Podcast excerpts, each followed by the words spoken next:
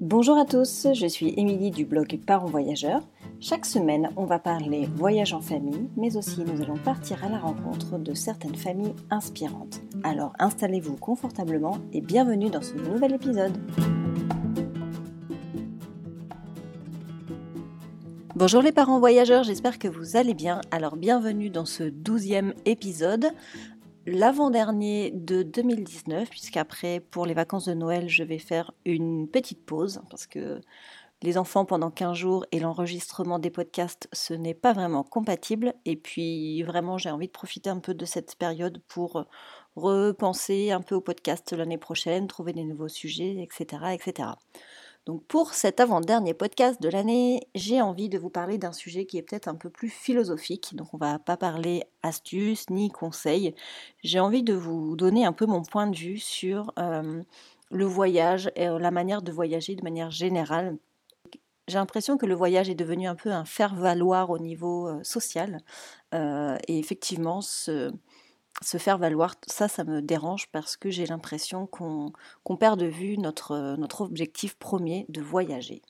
Alors oui, lorsque j'ai ouvert ce blog, j'ai longtemps eu le besoin de me donner une certaine légitimité. Alors pour ceux qui connaissent le syndrome de l'imposteur, clairement, c'était ça. Alors avoir un blog de voyage signifie clairement voyager et voyager souvent. Ben oui, parce que sinon, quelle serait ma crédibilité auprès de mes lecteurs si je voyageais pas aussi souvent? Comment je pourrais faire pour leur donner des astuces, des conseils, etc. Alors oui, inconsciemment, je me suis mise la pression. J'avais très envie de voyager, mais au final, si je n'avais pas eu ce blog, est-ce que j'aurais autant voyagé? Au final, je pense que oui, parce que avant, euh, avant les enfants, avant ce blog, je voyageais beaucoup, toute seule, pour le travail, en couple, etc. Mais peut-être que cette vision du voyage aurait été un petit peu différente et je me serais peut-être moins mis de pression.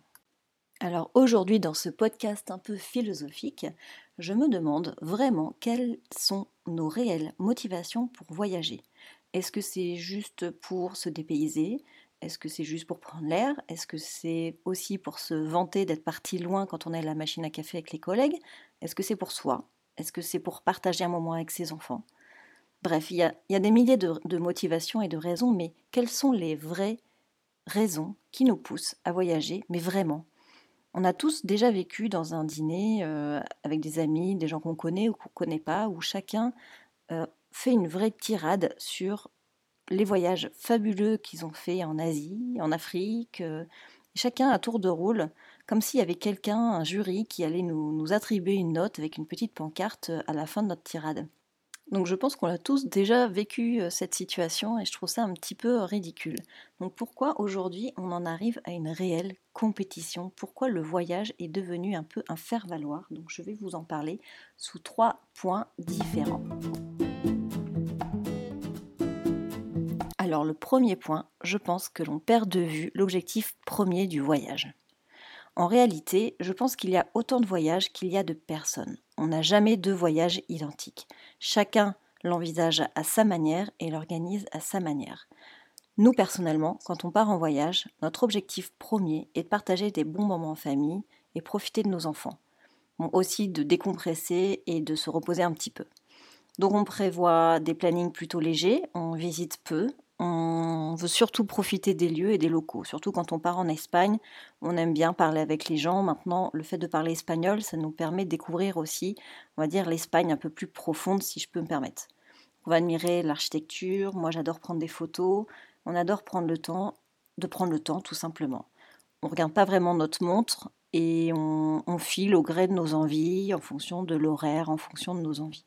Et d'ailleurs, quand on part hors frontières, généralement, on choisit la destination en fonction des tarifs des billets. Donc on peut dire que c'est la destination qui nous choisit. Ensuite, on se laisse surprendre par ce que propose la destination. Pour nous, voyager, ce n'est pas juste une question de nombre de choses à faire ou nombre euh, d'incontournables à visiter. Donc on choisit avec attention nos activités parce qu'on sait très bien que les enfants ont une patience limitée. Donc il va falloir qu'on choisisse de manière intelligente les activités pour capitaliser vraiment sur l'essentiel. Alors après, pour certains, voyager, c'est enchaîner les visites, ça va être enchaîner les kilomètres, voir un maximum de choses. Et je dis pas que c'est mal parce que euh, voilà, chacun est libre de voyager comme il l'entend. Et d'ailleurs, moi aussi, j'ai voyagé de cette manière-là quand j'étais plus jeune et quand je n'avais pas d'enfant. Je ne savais pas si j'allais revenir une deuxième fois dans cette ville ou dans ce pays, donc je voulais vraiment en voir le maximum. Alors pour parler d'objectifs, euh, moi je pourrais très bien vous dire que nous, on est des grands fans du slow travel. Effectivement, tout ce que j'ai décrit précédemment, ça rentre tout à fait dans ce type de voyage, voyager lentement, profiter du moment présent, etc. Mais encore une fois, j'utilise ce mot, mais c'est un terme que je n'aime pas trop parce que, euh, en fait, j'aime pas cette manie de mettre des mots sur tout et de mettre des étiquettes sur tous les types de voyages. Je trouve que c'est plutôt agaçant.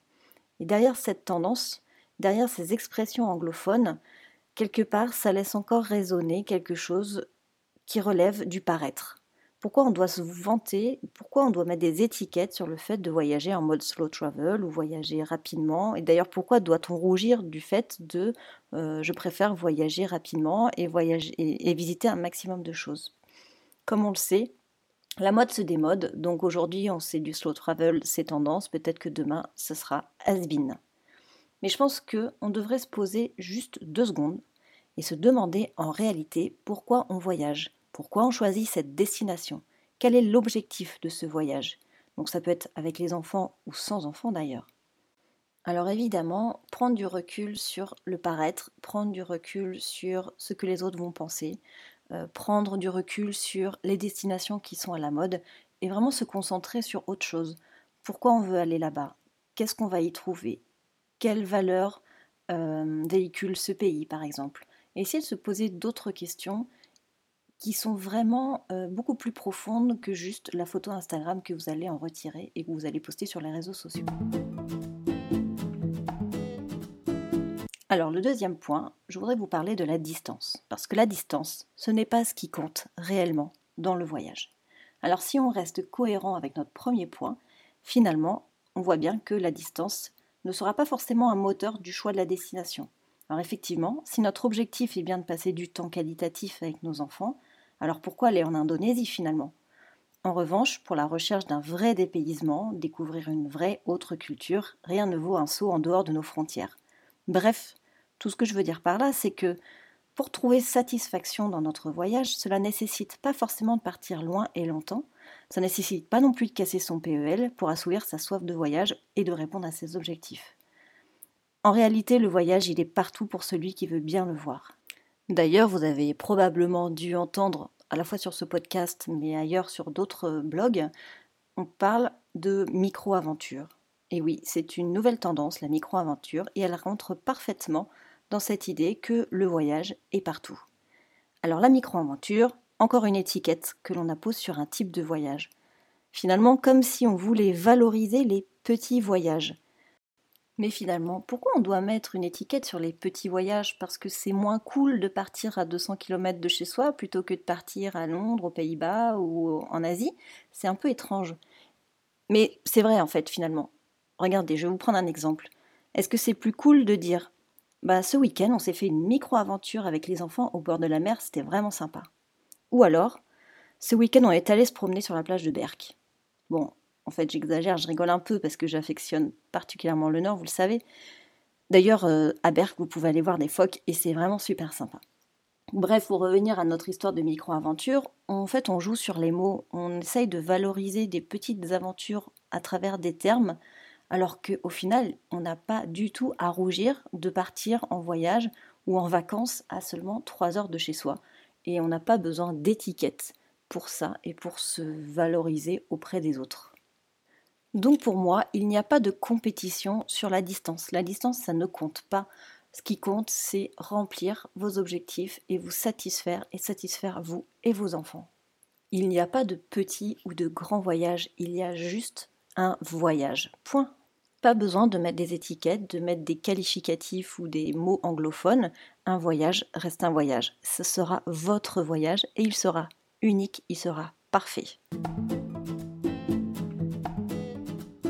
Allez, je vous ai gardé le meilleur pour la fin. Je pense que le coupable de cette compétition, enfin les coupables, ce sont les réseaux sociaux. Et oui, effectivement, aujourd'hui, les réseaux sociaux ont pris une telle place dans notre vie que parfois, on se sent aussi un peu obligé de partager notre vie, on se sent obligé de poster des photos de, nos voyages. D'ailleurs, il y a des gens qui postent jamais rien de toute l'année et qu'arrivé au moment des vacances, ils postent des photos de leur famille euh, à la plage ou en terrasse en train de manger un bon repas, etc.